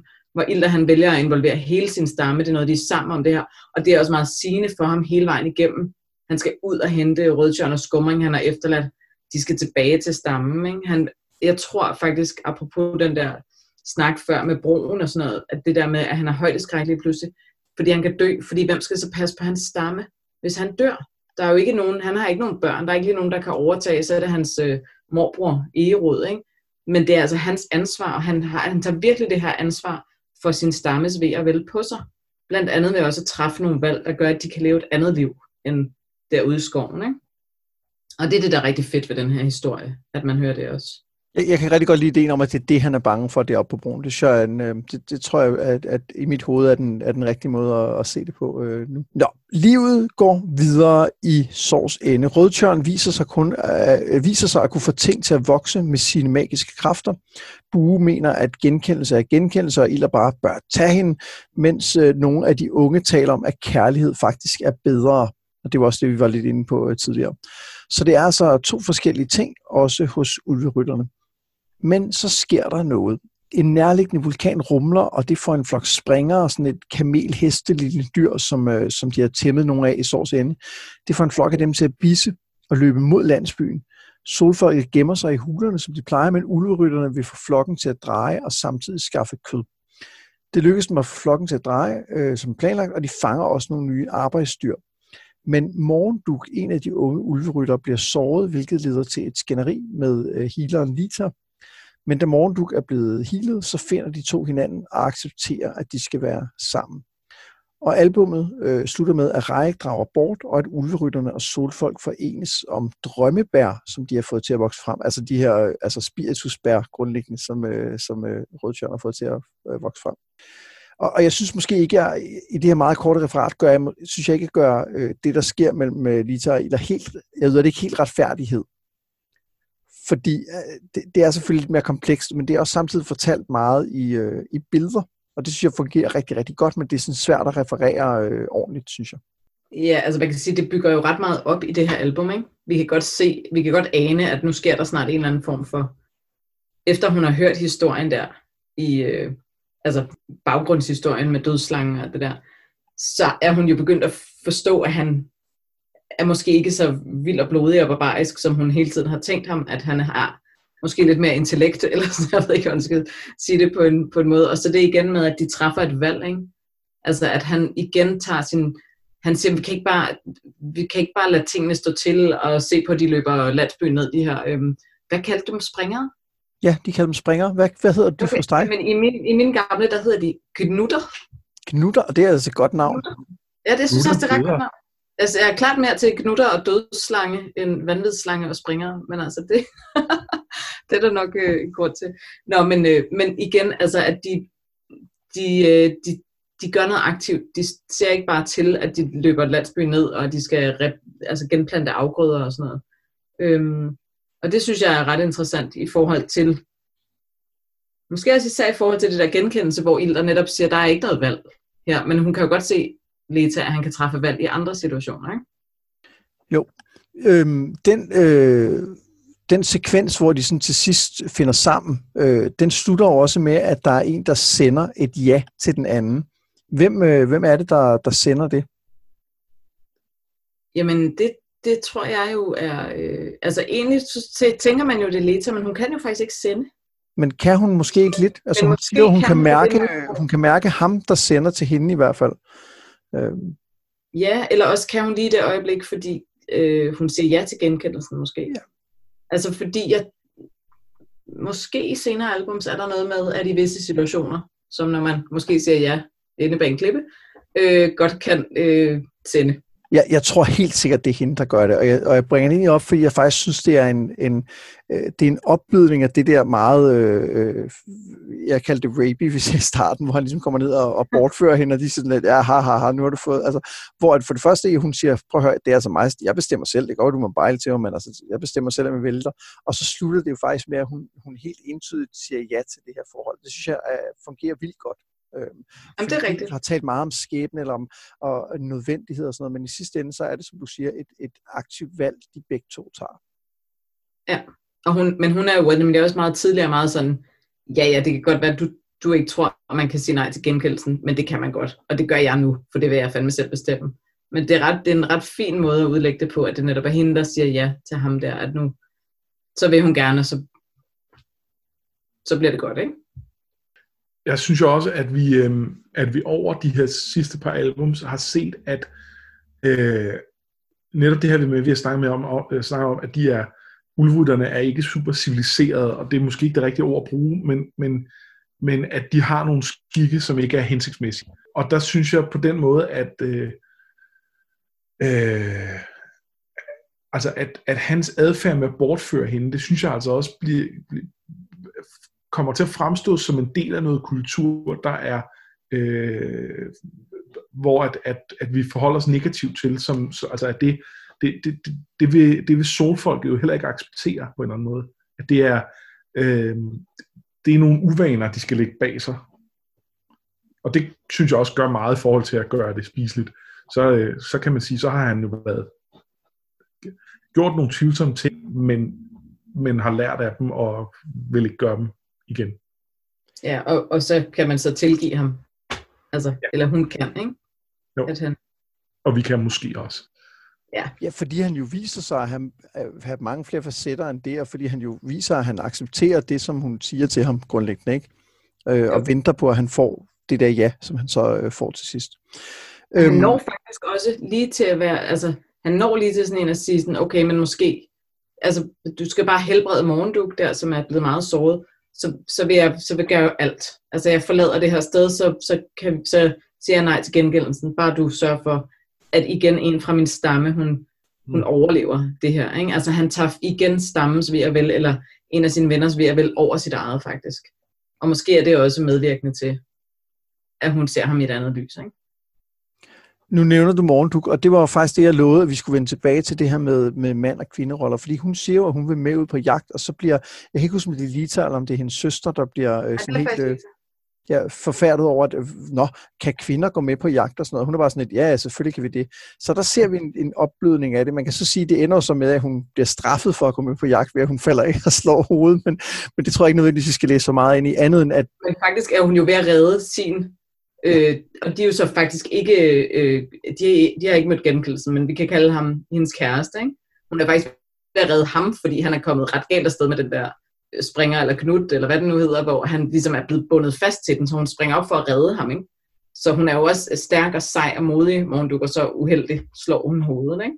Jo, øhm. det er der, hvor der er en kulturkløft, fordi at en af grundene til, at Lisa bliver sur på Ilad, er jo, at han lader det her ske, øh, hvor at, at hun jo måske synes, det var unødvendigt, altså, fordi deres tradition har været, når de her springer, de bissede, så lod man dem trampe deres afgrøder og ødelægge landsbyen, og så byggede man det bare op igen.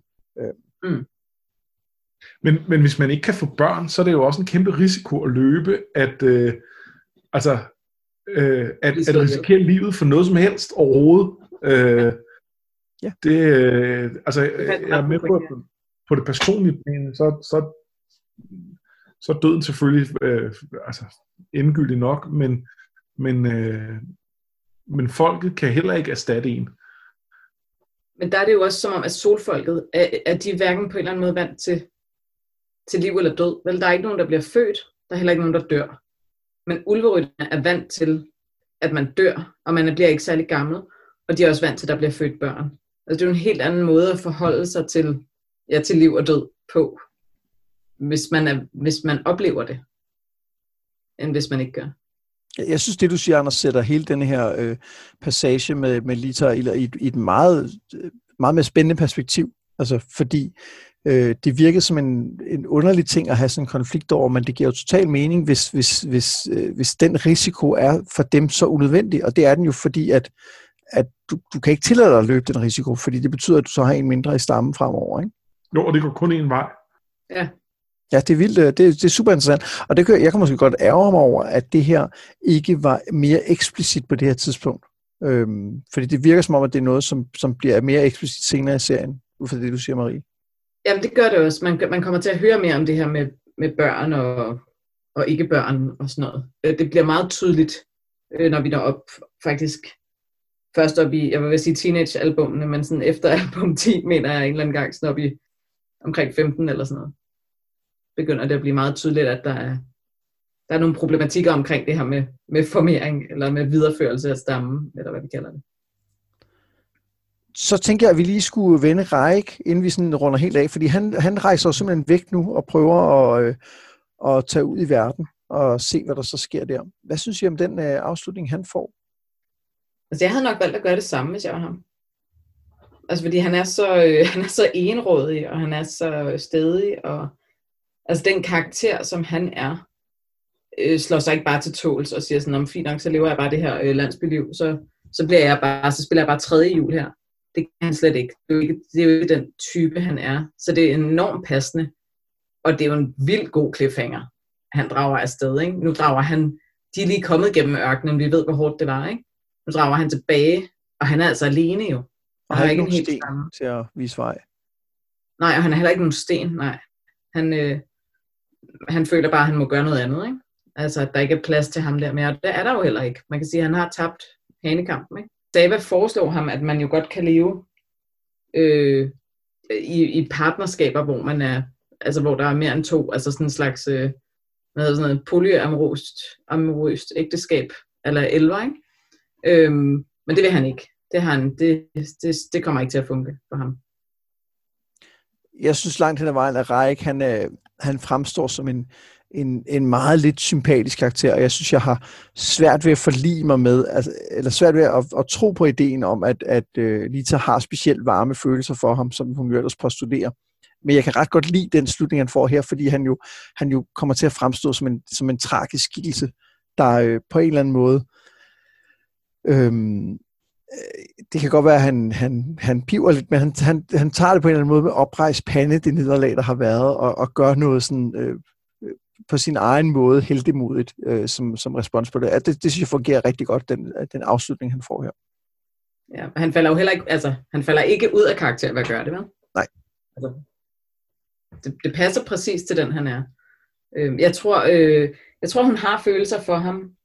Jeg tror bare, hun bliver overrasket over, at hun øh, også kan have andre slags følelser for en anden, hvis det giver mening. Altså man går og tror, man, når det er sådan her at være forelsket, eller sådan hvad hun nu tror, eller også er hun forelsket i tanken om, at Rejek er forelsket i hende. Det kan også sagtens være.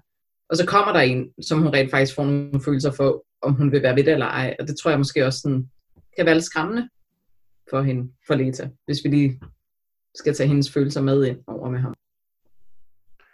Men øh, da, da jeg læste øh, det, det allerførste, vi ser til dem, der fik jeg indtrykket af, at Reje ville det forhold meget mere, end hun ville, og at hun i virkeligheden var sådan lidt, øh, hold fingrene lidt for dig selv, øh, det kan godt være, at jeg ved det her, men øh, det kan også være, at jeg ikke vil. Og, øh, og at det så først var, Øh, først ligesom var da der var en, et, et, et, da der var nogle følelser, som, som øh, Lita ikke rigtig kunne forholde sig til, og ikke brød sig om at have, at så begyndte han også at fylde mere i hendes bevidsthed. At så blev det pludselig, øh, nej nej, jeg er jo sammen med ham der, det er jo meget federe, det, det, øh, det, det betyder rigtig meget for mig nu. Øh, så, så der er et eller andet med, med det forhold, hvor jeg i hvert fald ikke så det som så stærkt, som det så øh, bliver postuleret, det er øh, efterfølgende. Det tror jeg bare, jeg synes, at historien er meget mere interessant, hvis de faktisk har noget, der ligner et forhold, og har følelser for hinanden. Men, men Reik virker bare, i alle de scener, man ser ham, virker han jo som en douchebag. Øh, øh, på, på alle måder. Og der kunne jeg måske godt have ønsket, at man så lidt mere af det, som der bliver antydet her til sidst i ham, sådan så man kunne forstå, når, hvorfor har han været et, et værdifuldt øh, medlem af det her samfund, hvorfor har Lita haft nogle følelser for ham, uanset om de så har været øh, måske er blevet ekstra stærke, da der kom noget andet. Det, det tror jeg, det synes jeg sagtens, man kan argumentere for. Men jeg gad bare godt lige at se nogle flere facetter af ham. Så kom vi jo igennem øh, de første fem albums, altså det første øh, samlebind, som lige er blevet, øh, blevet genudgivet. Og jeg, jeg kunne godt tænke mig at høre, øh, hvad I tænker om, om de her fem albums. Og for dig, Marie, er det jo meget noget med, hvordan har, hvordan har de været læst denne gang? Og for dig, Anders, så er det jo, hvordan er det som... Øh, hvad, hvad tænker du om som førstegangslæser? Hvem, hvem er jeg vil starte? Så jeg vil jo virkelig gerne have, hvad Anders siger. Så jeg synes, Anders skal starte, hvis det... Ja. Jamen, jamen, det vil jeg gerne. Øh, jeg, altså, jeg, øh, det tror jeg, jeg sagde i starten. Jeg synes, øh, synes, det har været rigtig fornøjeligt at læse. Øh, jeg synes, det var en god historie. Jeg havde lyst til at læse mere af den. Øh, og øh, jeg synes, der var mange interessante temaer, og øh, hele den her, det her med, og med, med, at de har mistet deres kultur, deres magi, og de på en eller anden måde skal genopdage den, det er, det, det synes jeg er vildt fedt, og jeg er meget øh, spændt på, hvad der, hvad der sker herefter. Ved, ja, jeg, øh, jeg synes virkelig, det var en, det var en fed introduktion til, til verden og, og til, til nogle af de her hovedkarakterer. Jeg går ud fra, at, jeg går ud fra, at, at uh, Ild og Lita ligesom er sådan nogle, man, man følger igennem det hele, at det, det virker som sådan et, et power couple, der, uh, som, som vi skal, vi skal følge, følge længe. Øh, uh, power couple er et fedt ord til dem, tænker jeg. Øh, altså, jeg, jeg synes jo bare, det er virkelig dejligt, hver gang jeg læser. Altså, de, de første 20 albums er klart mine favoritter af dem. Øh, og især de første der, bare, altså tegningerne er bare små. Jeg bliver bare enormt glad, når jeg læser dem. Jeg synes, det er fedt, at noget så... Det er både en virkelig, virkelig velfortalt historie, synes jeg. Øhm, og det, jeg elsker bare at kigge på de tegninger. Altså, de er simpelthen så smukke, og selvom de jo så er over 40 år gamle nu, så holder de bare stadigvæk, synes jeg. Historien holder, tegningerne holder, og den, hver gang jeg læser dem, så lærer jeg ligesom noget nyt, eller der kommer en eller anden ny dybde i dem. Og så synes jeg, det er ret fedt det her med at sidde og dele dem med nogen. Altså, det er mega fedt at høre, hvad nogen, især nu, nu er du så også voksen, Anders, altså sådan, hvordan er dit blik på dem nu i forhold til, fordi en del af mig er jo stadig 8 år, når jeg læser dem. Det kan jeg jo ikke, altså det kan jeg bare ikke slippe udenom, vel? Øhm, og så kommer der sådan nogle voksenbriller på en gang imellem. Men, men det er virkelig fedt at høre. Altså, ja, jeg synes bare, de er fantastiske. Jo. Jeg, jeg er dedikeret fan. Altså. Jeg synes, jeg kan huske den der fornemmelse af at have lyst til at dykke dybere ned i universet. Det her, og som jeg også har været inde på, der er en masse historier, som vi ikke har fået fortalt, men som ligger sådan og, og, og svæver over vandene. Og det, den fornemmelse har jeg stadigvæk efter at have læst, øh, efter at genlæse dem. Det er jo, altså det er jo øh, 25 år siden, jeg har læst dem, eller sådan noget lignende. Og, og det er, det er ret fedt at stadig have den fornemmelse. Og jeg, jeg er også enig i, at de er mega flotte. Jeg, jeg må indrømme, da jeg læste nu, jeg var lidt skuffet over noget af deres øh, action. Altså jeg synes, når de, når de tegner øh, når de tegner elverne, der bare sådan, hvad skal man sige, står eller er, og de landskaber, der er, især skoven, føles jo meget magisk, så det, det er vildt flot, men jeg synes ikke altid, de rammer det der action så godt. Altså jeg synes nogle gange, deres øh, poses er sådan lidt, lidt weird. Øhm, men, men det, glemmer man efterhånden, som man læser frem. Altså det, fordi selv de steder, hvor den sådan mere betjener sig af, af orden, eller undskyld, af billederne over, synes jeg, at øh, synes jeg skulle de er gode til at, at fortælle en historie. Mm. Jeg synes, det er rigtigt, det der du siger også, altså, som Anders egentlig også siger, det der med, at man, man kan godt fornemme, at der ligger rigtig mange historier nedenunder den her historie, og man vil bare gerne sådan, man vil gerne have mere, ikke? man vil gerne pille i det, man vil gerne, der er rigtig, rigtig mange forgreninger, man kunne følge øh, hvor man tænker, der ligger noget mere, jeg gerne vil vide her. Altså, det, det er virkelig godt komponeret på den måde, synes jeg. Og så er jeg spændt på, om vi længere fremme får flere øh, karakterer med, som, som, øh, som vi har lyst til at lære bedre at kende. Altså, der, der er tydelig forskel på for eksempel Bue og, og Egerod og Morgenduk og sådan noget, men, men de bliver også lidt nogle skabelonkarakterer i de her album. De er, der, altså de, de er meget sådan one note, kan man sige. Og der, der glæder mig også til at se, kommer der, hvad kommer der ellers og, øhm, af karakterer? Fordi jeg synes egentlig, at de, de hovedpersoner, der er med, og de vigtige bipersoner, synes jeg egentlig ender med at, at, at være ret nuanceret. Og selv, og selv række til sidst altså har, har mere, end man, end man umiddelbart så, synes jeg. Ja, det er faktisk en af de ting, jeg altid godt har kunne lide ved Elverfolket. Også, at øh, nu tror jeg, jeg lavede en sammenligning med Tintin og sådan noget tidligere. Altså Tintin er bare altid Tintin, ikke? Der er sgu ikke så meget der. Lucky Luke, han er også bare Lucky Luke, og så rider han ind i den der zonedgang, ikke? Øhm, men elverfolket er nogle meget, selvfølgelig er der nogle bi-karakterer, eller sådan noget, som måske er, er lidt stereotype eller todimensionelle, men de andre karakterer udvikler sig enormt meget i løbet af serien, og det er mega fedt, synes jeg, at man ikke bare har en karakter, som, lidt, som forbliver den samme, men det er altså ligesom, ligesom mennesker jo udvikler sig, ligesom vi alle sammen gør, så gør de det også, og, og det er med til at også holde liv i serien, synes jeg gennem alle 61 albums. og, og det leder jo godt videre til en, øh, en ting, vi har talt om at slutte af med, nemlig at vi hver især vælger en, øh, en karakter, som vi synes er vores, øh, vores favorit her i de første fem albums. Øhm, og det kan jo være, at vi har valgt det samme. Men jeg tænkte, øh, Anders, har du ikke lyst til at lægge ud? Øh, jo, jeg vil gerne lægge ud. Øh, jeg synes, der var flere interessante karakterer, men Øh, jeg har svært ved at komme udenom Iler. Øh, vi har også talt om meget om ham allerede, øh, og jeg synes, der er så meget med, at han er så aggressiv, men han også er, øh, er den, der hele tiden tænker på, på, øh, på fællesskabet, hele tiden prøver at passe på alle. Øh, at han går sin egne veje, samtidig med, at han er enrådig, og, og samtidig med, at han, han, han, han kan se andre mennesker, eller andre elver og forstå dem og sådan noget. Jeg, jeg synes, han er, øh, han er en fed karakter. Han, han, han har rigtig mange facetter, og det synes jeg er spændende, og jeg synes, øh, nu kritiserer det med bortførselen, men jeg synes jo netop, at, at, at han også har nogle dårlige sider, og det er også med til at gøre ham interessant. Øh, og øh, ja, det, jeg synes, han er fed. Jeg er 100% enig. Altså, han, han, er, han er, øh, og det er også derfor, vi har snakket så meget om undervejs, han er jo på mange måder, eller ikke på, han, han er den klare hovedperson i, i de her øh, fem bind, øhm, eller fem albums. Så skal jeg øh, være næste, Marie, eller vil du øh, være næste? Nej, det, det er dig, tror jeg, Mads. Okay. Jeg, jeg skal høre, hvad I siger først jeg, jeg er jo langt hen ad vejen enig i, at, at, at Ilder, Ilder er, den, øh, er den mest interessante, men jeg har selvfølgelig valgt Tyde, fordi han er meget mere min kind of guy. Og det er både fordi, jeg kan huske ham som værende ham, jeg rigtig godt kan lide, øh, men også øh, fordi, at han er jo den der sådan, lidt videnskabsmandsagtige type, og det kan jeg måske bedre identificere mig med en, øh, en, øh, en, en muskuløs sværkæmper, som, øh, som, som det har jeg måske aldrig været, så den, ham der er den lidt, den lidt klogere efter ting, som det kunne jeg godt lide. Øh, og så synes jeg, at, at han, er, han er også ret sjov, tyde, og, øh, og i hvert fald i den der lille øh, ekstra øh, historie, som så er i, i, i det her, men klart den mest liderlige af dem, og det, det tæller også med, synes jeg. Jamen det er han, det er der ingen tvivl om. Øhm, jamen altså, jeg må jo så bare gå med Leta. Øhm, jeg, og det tror jeg måske også er noget med, altså sådan helt stereotyp med noget kønagtigt. Øhm, jeg har bare altid godt kunne lide, at hun ikke bare lagde sig fladt ned og sagde, Nå, du er da også vældig fin, Ilder. Dig vil jeg da bare gerne bortføre sig af, og, og, og whatnot.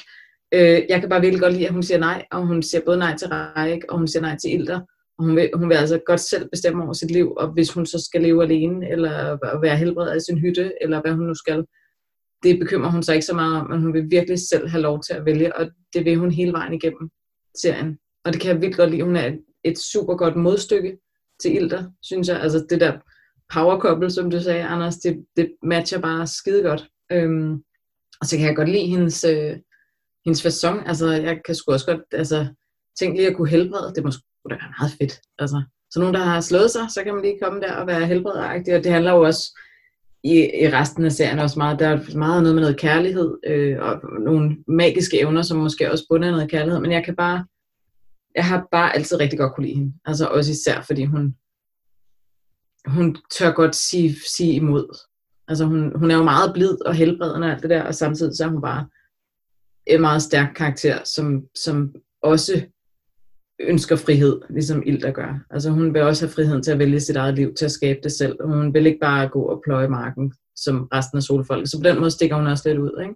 Altså hun er, ikke, hun er ikke ligesom de andre i solfolket. Og det, det kan jeg også godt lide hende for. Altså, hun er lidt en ener hun er vildt sej, synes jeg. Både fordi det her med, at hun, hun helt klart tydeligt siger, hvad, hvad er det, jeg vil, og hvad er det, jeg har ret til. Og det, det, det øh, rammer mit øh, feministhjerte meget. Men jeg synes også, det er, fordi hun har den der med, at hun er ældre end ældre, og ikke er bange for at sige det.